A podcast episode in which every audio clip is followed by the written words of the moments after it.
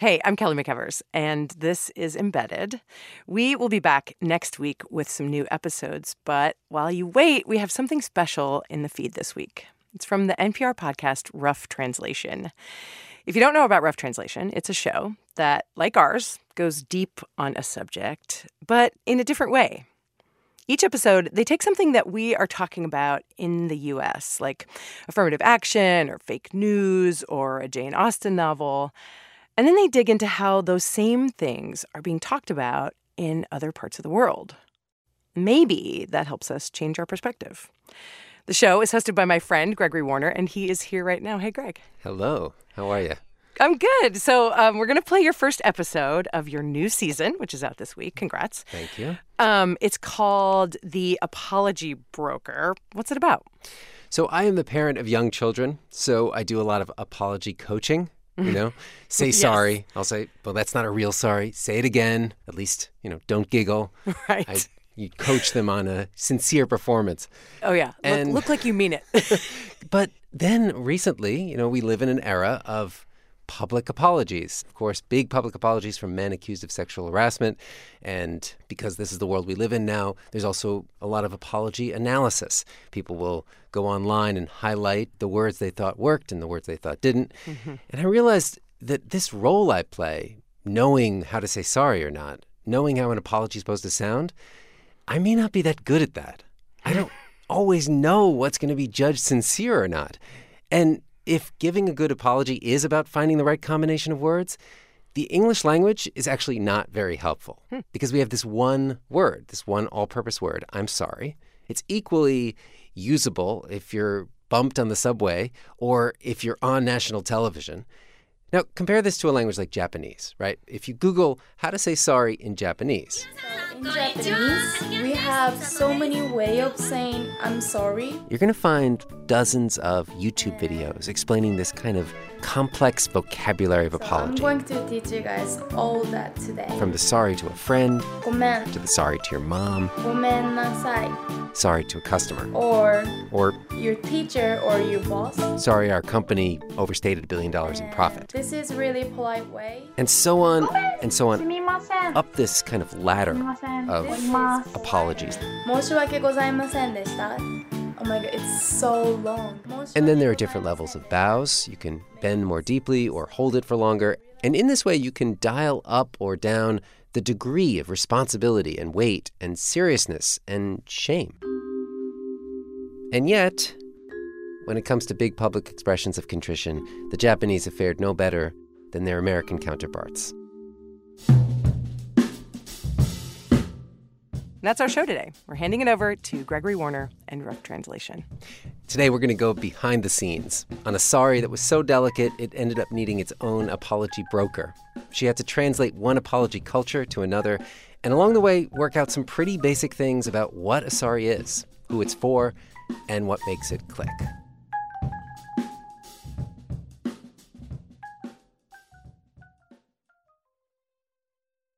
Support for this podcast and the following message come from Discover Card. You check your email or social media all the time, but Discover asks, what about checking something as important as your credit score? Well, Discover makes it quick and easy with their credit scorecard, which is free for everyone, even if you're not a customer. See your FICO credit score and other important credit information. And once you know your score, you should check to see if your current credit card is the best fit for you. Learn more at discover.com slash credit scorecard. Limitations apply. You found us. Great to see you. Come on in, please. Our story really begins with this guy, My name is James T. Murphy, 97 years old, M U R P H Y. born in 1920 in Livingston, Texas. I don't know if I was a very good Texan. At 18, he enlists in the Army Air Corps, gets sent to the Philippines. I couldn't wait to get a map where it says unexplored territory. I get two or three people, we got to explore this. And we would. But just before his two year stint is over, The Japanese have attacked the American naval base at Pearl Harbor, Hawaii. and the next day, Manila has just been bombed. In fact, right now it is being bombed. it attacks Jim's and base. without warning. Their supply lines are cut off.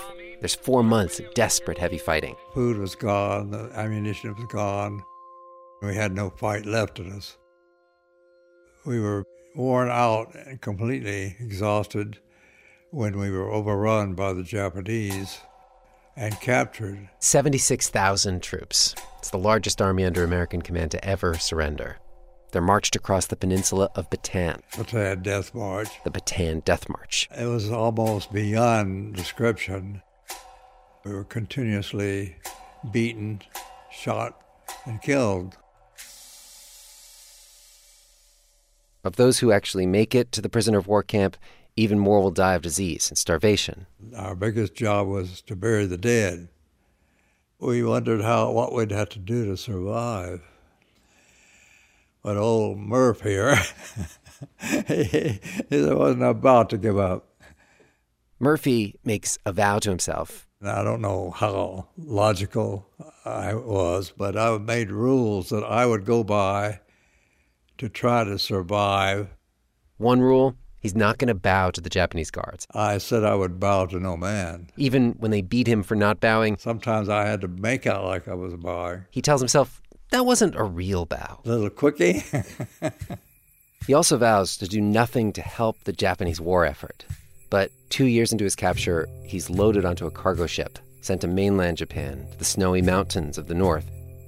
And he's brought with 500 other prisoners to an old copper mine. And he's handed a pick. you work or you die. When Jim gets too sick to walk the two miles from the camp to the mine entrance, two other starving POWs are ordered to drag him there. Yes, uh, I was carried up the mountain several times, one man on each side. And by the time the three of you got up there, you had three workers that couldn't get up. I just can't understand it. Why would they want a sick worker who couldn't even walk in a mine? Well, the people that were able to communicate with indicated that there was contract to furnish so many able-bodied people to the mine each day. In this contract, it's between the Japanese military and the company Mitsubishi. That's who owns this mine. Jim realizes he's been sold as labor to the Mitsubishi Corporation. For 11 months and seven days, he mines the copper that he knows will go to make Japanese bullets and submarines. Until the war ends, he's liberated, and Jim returns home to an America that is celebrating. Throngs of happy people celebrate the end of fighting, the dawn of peace. A lot of the stuff I haven't talked much about, and you probably detect that. It's all over. It's total victory. I put so much stuff way in the back of my mind. Jim did not want to talk about what he went through with anybody. He didn't even want to brief the military about his experiences. That's how badly he wanted to put this chapter behind him. I don't mean to be light on any of this stuff. The reason I smile sometimes, but if I don't smile, I'll cry. Jim's age has been called the silent generation, the generation that bucks up and doesn't talk about their feelings. Back then, neither side, not Japan and not America, wanted to talk about the bad things that were done in the war. And not until decades passed did something happen that would give this whole culture of silence around the war a kind of jolt. President of the United States. It's 1988, and President Ronald Reagan takes the stage with about a dozen Japanese Americans. Members of Congress and distinguished guests, my fellow Americans, we gather here today to right a grave wrong. He acknowledges the 120,000 Japanese Americans who were rounded up from their homes at the start of the war. This action was taken without trial, without jury. It was based solely on race. Reagan's apology is a huge success in America with the victims. And more than that, it becomes a catalyst for other apologies, a kind of template for how you say sorry for crimes in World War II. I speak for members on all sides of the House today In Canada, six weeks later, in offering to Japanese Canadians the formal and sincere apology. in Germany, Wir empfinden Trauer. the government apologizes. Wir kennen uns zu dieser Last der deutschen Geschichte. German corporations pay into a $6 billion fund to compensate people they forced to labor in their factories. The 12 firms paying into the fund include Volkswagen, Daimler Chrysler. Jim Murphy is at home watching TV, seeing German companies apologizing for exactly what was done to him. I really felt that a wrong had been done to me. And he's realizing how much he wants to hear those words. I wanted someone to say, you're sorry and that you won't do it again, or something like that. To set aside those experiences. Jim had tried to move on, set those memories aside, but they kept coming back. Post traumatic and all that. And He'd have nightmares. can't sleep at night. And he thought if only he could hear those words, I'm sorry, then the past could stay past. I think it would have, to be perfectly honest. And it wasn't just Jim who felt this way. In March, on the death march. Nearly all of the American POWs who came home alive from Japan had stories. So sick and weak. I think I weighed 80 pounds when we got up there. Each year, they'd share their stories at an annual POW convention. I saw men dying at hundreds a day. Well, we couldn't run. We could hardly walk. And if you didn't, they were there with a bayonet, you know, they'd poke you. Those are facts. They're no myth. So, especially after Ronald Reagan opened the floodgates of World War II apologies, they were writing op eds and joining boycott campaigns to try to get Japan to say sorry too. They owed us an apology. Every year, the POWs would meet, call for an apology, but from Japan, there was only silence.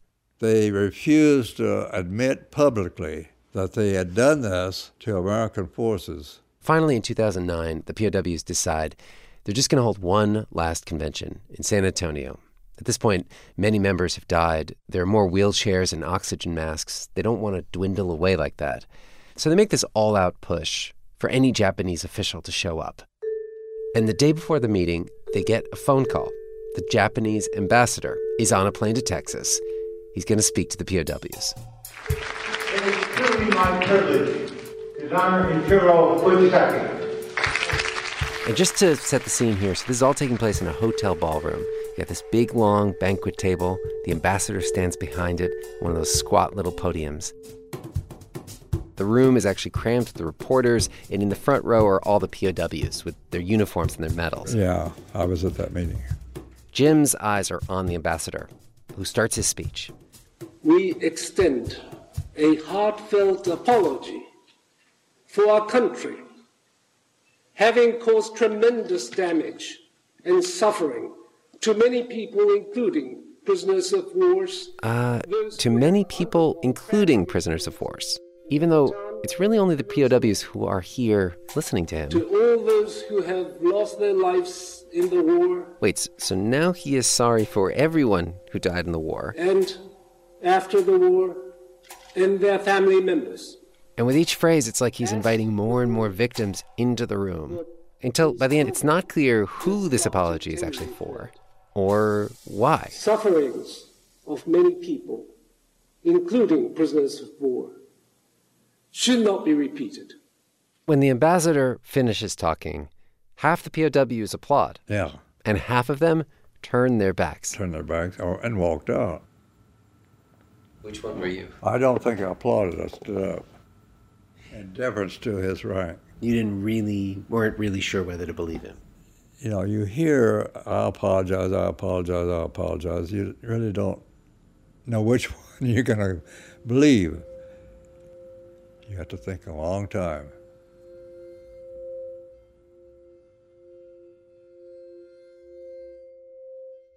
The POWs would never convene again, and many were ready to call it quits on this whole apology campaign. Jim Murphy wondered if any sorry could do what he hoped, if what had gone so wrong in that hotel ballroom could ever go right. But over the years that the POWs had been fighting for a sorry from Japan, they had acquired an unlikely ally. This is the very special friend. A Japanese woman named Kinue Tokudome, living in California. She'd befriended some POWs. This is Bob. One POW even asked her to write his obituary. Can you believe? The Bataan this much survivor asked the Japanese person to write his own obituary. And I did that. Kinue was born in Japan just after the war. As a teenager in the 1960s, no one talked about the POWs or the war. Her high school history textbooks, they stopped at 1930. Mm-hmm, that's how I remember. And how did you feel about that silence at the time? Well, I didn't even recognize the silence or anything. You know, when you're like a teenager, you You don't care about what my father did during the war? Then she gets married. At 26, she follows her husband to America. Just a housewife. She uses this phrase a lot to describe herself. We should add that she is a housewife who also taught herself English and put herself through college and a year of law school while raising two kids. And as the years passed and she looked at Japan with some more distance, that silence she'd grown up with, it started to feel ugly. Maybe you don't know, but at the time there was a strange phenomenon in Japan. Anti Semitic books were the bestseller. Japan was not only denying its own atrocities, but now Germany's as well. Not a fringe publication, but the major publication also ran an article like the Holocaust never happened. And I was kind of upset. So I decided to write a book. When Kinue says that she was kind of upset, so she decided to write a book, what she means is that she spent the next year crisscrossing the country on her own dime to interview Holocaust survivors and translate their words into Japanese. And that book started her writing other magazine articles, which is how she happens to hear, for the first time, the story of the POWs in Japan. She tells me about her very first time meeting a POW. His name was Lester Tenney. She sat on his back porch in San Diego. His wife brought them lemonade and she wondered how he would react to this visit from a Japanese freelance journalist. Lester always told me when I first met, oh, by the way, you know, I already forgave all the Japanese people because not forgiving them is only making me unhappy person. Forgiving them is a gift that he gave to himself. Kinue had grown up in the silence around the war, as if silence protected Japan from a great shame. When Mitsubishi was sued for its treatment of POWs, lawyers for the company stood up in Japanese court and said that just to admit the history of forced labor would be to saddle Japan with a quote, mistaken burden of the soul for hundreds of years. Here in California, on Lester's back porch, Kinue felt so far away from all that. She felt like the POWs were ready to forgive if only the Japanese would be willing to talk about what happened. The chance for apology is the gift that these POWs could give to the Japanese people. Where's the shame? No. If there is any cultural or language gap that I really want to, you know, bridge, is this. The sorry that Lester wanted to hear was not a sorry soaked in shame.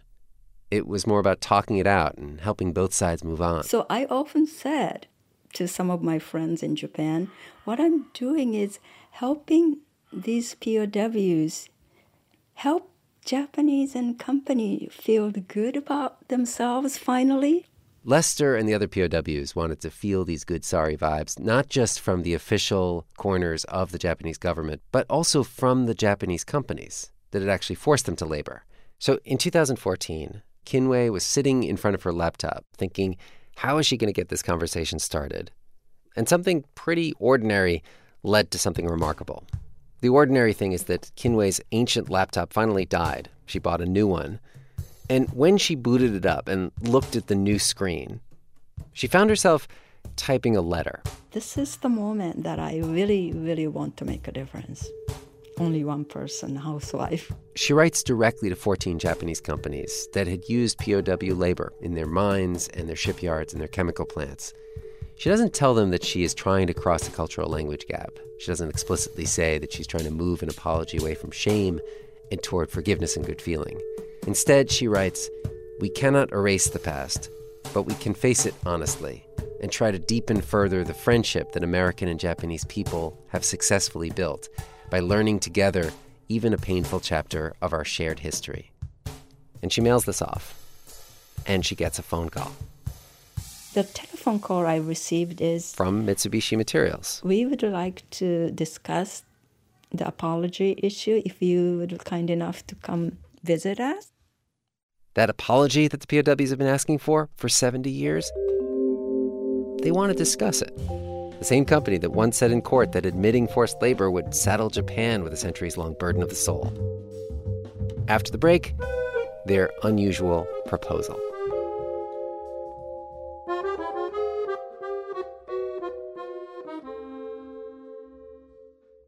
Support for this NPR podcast and the following message come from Kumon. In Kumon, kids complete work daily to build a strong foundation in math and reading. Preschoolers become kindergarten ready, while older kids develop better study habits, increase mental math skills, and improve their reading comprehension. Kumon kids become critical thinkers and problem solvers while developing a passion for learning. Kumon, where smart kids get smarter. Visit Kumon.com. Support also comes from NPR sponsor Indeed. If you're hiring with Indeed, you can post a job in minutes, set up screener questions, then zero in on your short list of qualified candidates using an online dashboard. Get started at Indeed.com slash NPR podcast. I'm Gregory Warner. We're back with Rough Translation. When Kinue gets that phone call from Mitsubishi, she takes the high speed rail down to Tokyo and finds herself in a conference room with three men. All men. All men. Are they dressed in suits? Of course, of course. Are you dressed in a suit? Um, well, not too formal, but at least decent looking. One of the suits closes the door. They all sit down. These three gentlemen, they want to make sure that if they were to issue apology, it will be accepted. So how did that work? They said, well, of course, in a very polite Japanese way, asking me, Do you think the POW will accept if our company apologize? Kinue listens to this, and she's trying to digest what exactly they're telling her. Because if you are someone who's ever said sorry or had sorry said to you, you know that the way it works is that first the apologizer speaks and then the other one accepts it. Or doesn't accept it. That's their choice. What Mitsubishi is asking for is that the acceptance be guaranteed in advance before an apology is even drafted. It feels less like contrition, more like a contract, like having your mortgage pre approved. Now, there was a reason that the men in suits were so gun shy about committing to this apology. Japan had been burned before. They have made apologies over and over and over again, and those apologies don't work very well. This is Professor Yamazaki. Jane Yamazaki. She's retired now, but she wrote a whole book about Japan's failed apologies for World War II crimes. You know, there's always something wrong with it. Have they had this experience more than once or twice? Every time. Oh my God. That's why they, they keep making these apologies over and over again. They're never enough. Japan actually had apologized for its actions in World War II. And if you remember those YouTube videos on how to say sorry, that whole taxonomy of responsibility and shame, that had only made things worse. Yes. In the early Japanese apology, the word that was used was usually ikan, or makoto ni ikan, true regret. I regret truly. True regret, that was seen as way too bureaucratic, too neutral, that was ditched and replaced with hansei.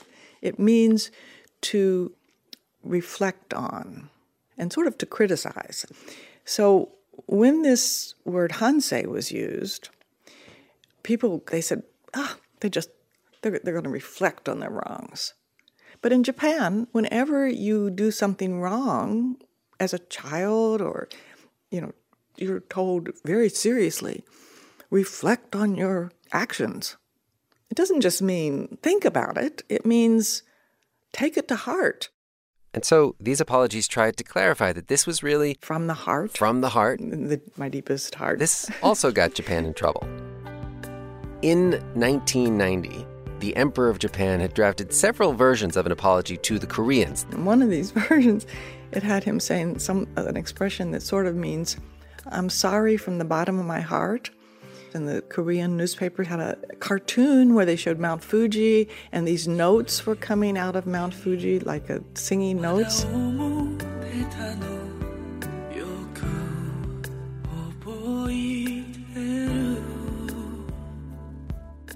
They said that's just Emperor Akihito practicing his apology those words sounded like, oh, my heart is aching. Was the way these words were coming out.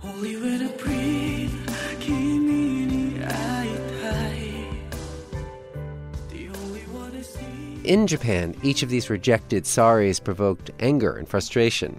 There were calls for a moratorium on World War II apologies. No more sorries. So you can see why when Mitsubishi received Kinue's gracious request for a heartfelt apology, its board members had to think twice. Hello, Gregory. One of those board members was Yukio Okamoto. I've heard people call him the Henry Kissinger of Japan, only younger. He's 72.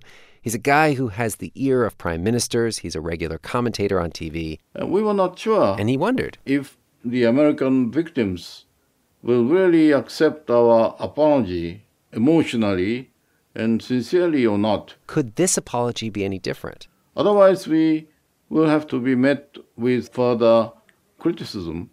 So, of course, our Japanese companies, being conservative, was a bit uh, hesitant. If one company apologizes and it does not go well, then all the companies could look bad. You know, Japanese society, and especially the business community, is like uh, a gigantic fleet. Individual ship cannot make uh, individual turns freely.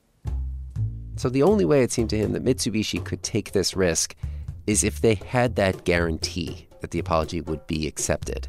I let them know I, I happen to know the one available of POW who were forced to work at Mitsubishi Mines. James T. Murphy. So he should be the one who accept. M U R P H Y. And the company Mitsubishi Material said, so Mr. Murphy will accept it, right? Kinue doesn't tell Mitsubishi that Jim will accept it, but she does tell them, don't worry, Jim Murphy's a very forgiving person. He's such a gentleman and he never instilled any bitter feeling in their children. Why is it important that he didn't instill bitterness in his children? For Mitsubishi to hear that? I, I think that would assure them that they are dealing with a very decent human being. Ms. Tokudome was uh, instrumental. She really did a good job in persuading us that uh, our good will be met with the equal amount of goodwill by the American side. Kinue was right about one thing. Jim is a forgiving person. Because I really believe that you could get eaten up. I've seen people like eaten up with hatred. When she wrote him, he wrote her right back saying what he required in an apology, which was everything he did not hear from the ambassador. He sent me email very helpful. Well, I can accept apology if it includes three things. I did it. I'm sorry I did it. I will not do it again. What else can you say? But what Kinue did not know was that Jim's own reasons for wanting an apology had shifted. If in the beginning he'd wanted to hear an apology so he could put the past behind him, set those hard memories aside, now he was in his ninth decade. I'm sorry because uh, closure means so much to somebody, but uh, I don't want closure. what he mostly felt now was the weight the weight of being the last POW who had worked in the Mitsubishi mines, who was alive and well enough to travel, the last POW who could legitimately accept an apology. What were you worried that the apology I would? was worried that the apology would not satisfy all the people I was representing. And you knew that some of the POWs who died would never have accepted it. Yes. Yes. Did that did that trouble you? It did. It did.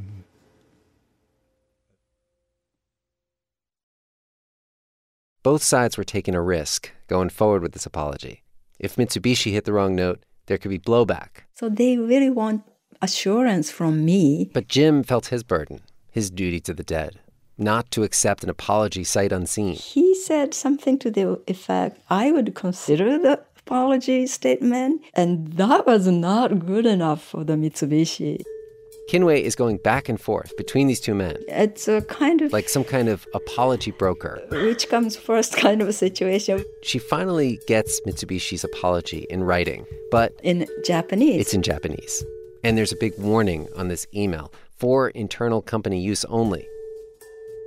Kinue thinks, well, I can translate the two page. She could translate it, of course, and send it to Jim. A couple of hours I could do that, yeah. but I didn't want to do that because I really didn't want to create the situation that what Jim read with my translation somehow different from the actual version. She doesn't want to send Jim something now to get a yes that he might later regret. So she tells him, Look, I have read this apology. It's good. It's what you want. I thought this is perfect, very sincere. This will be accepted by Jim.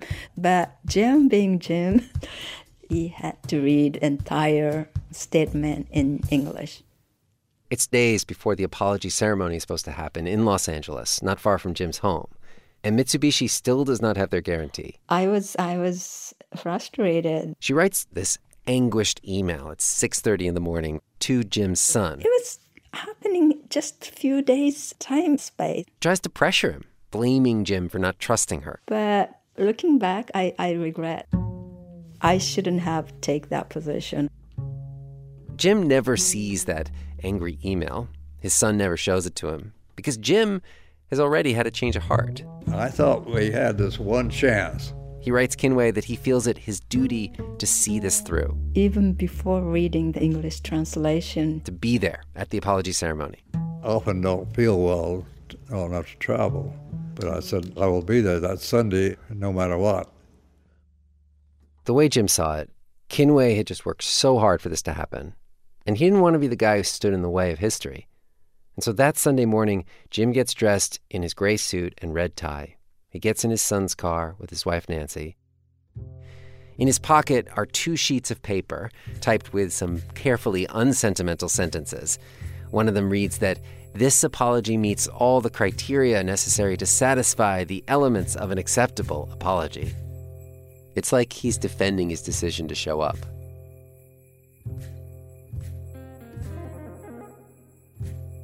Jim and his family arrive at the Museum of Tolerance at the Simon Wiesenthal Center. They've agreed to host this ceremony. He walks into this giant lobby with a spiral ramp up like the Guggenheim. And all these reporters are milling about. This is a huge deal. But instead of going into the room with all the reporters, he led down this little hallway to an elevator bank, taken up to the fourth floor to a private room. Jim wasn't expecting any of this. Inside the room, he finds another POW he knows, Lester Tenney, also some family members of POWs. There are the Mitsubishi executives, including Yukio Okamoto. But what Jim does not see are any reporters. We only have tape of this because the daughter of a POW had a camera rolling.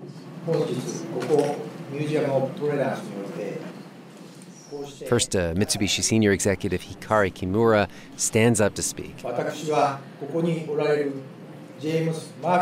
And he talks about James Murphy, the other POWs, what they suffered, what they admitted. Jim is listening to these words through an interpreter. He's hearing all of the details of what they went through. Uh, without sufficient uh, food, water, medical treatment, sanitation. It's so wonderfully specific. And uh, the harsh life in the mines. What else could I say? You know. The Mitsubishi executive says When I understand the sad truth of the matter, I feel a pained sense of ethical responsibility as a fellow human being. As a representative of Mitsubishi Materials, I apologize to you deeply. And then Jim watches as all seven Mitsubishi executives in the room together stand up and bow at the waist.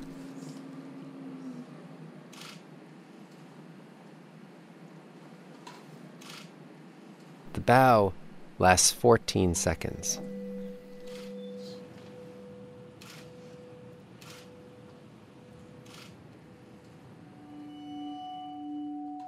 They went through the most pronounced gyrations of offering an apology that I've ever seen. They were almost crawling up on the table. And they said it was a, the top way of performing, very highest level of performing an apology. Do you, have you heard of that? I just know that each one has more and more shame associated. Yeah, the top wasn't too much for me. I mean, you, yeah, you deserved it. To me, it may seem more sincere. They were almost embarrassing. I wasn't expecting so much uh, feeling to be put into it. Was the Mitsubishi one the first time you really were sure this is a sincere apology? Yes, it was.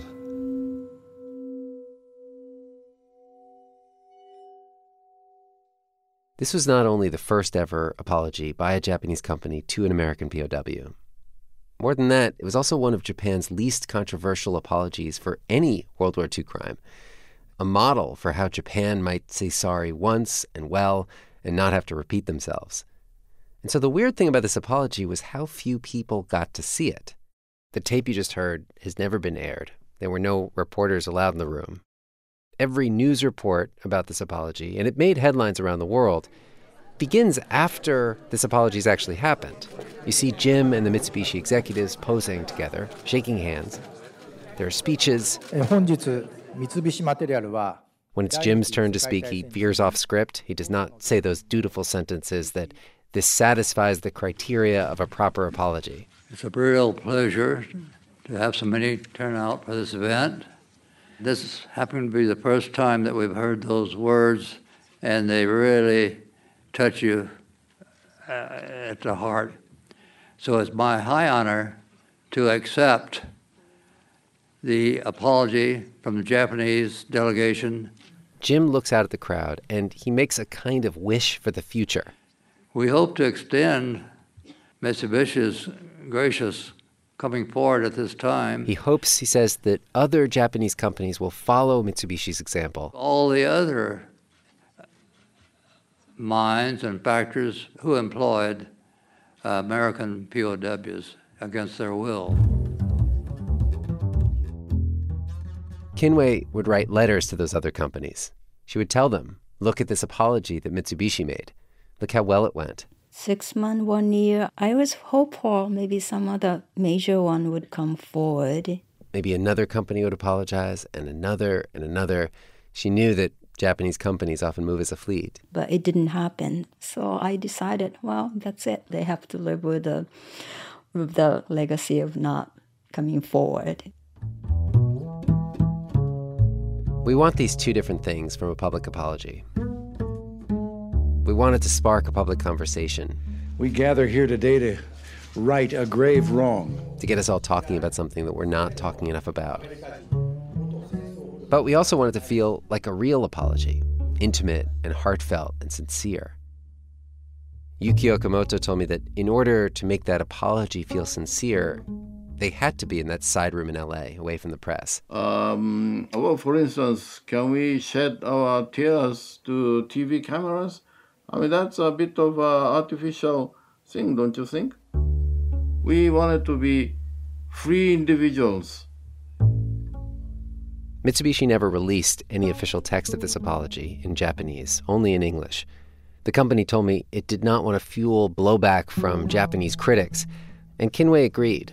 She said she wanted to keep the focus on the POWs, not to muddy this moment with a lot of Japanese politics. But without all that blowback and shrill debate, this apology did not start a cascade of other apologies. It was a one off. And it kind of gets to a basic conundrum about public apologies, whether you're talking about a copper mine in 1944 or a comedian's hotel room in 2004. Who are these public expressions of sorry actually for? Are they mostly for the people who were harmed, for their closure, their peace of mind? Or are they in some way for the rest of us? I asked Jim, did you want the apology in a sense because you needed to hear it, or did you want the apology because Japan needed to hear it? I could live without it, but I wanted to accept it. And this might be bogging your mind because I wanted to start a better world for people. I know that's hard to believe, but uh, that's what I really feel that the world would feel better for everyone to apologize. We can try. We can keep trying.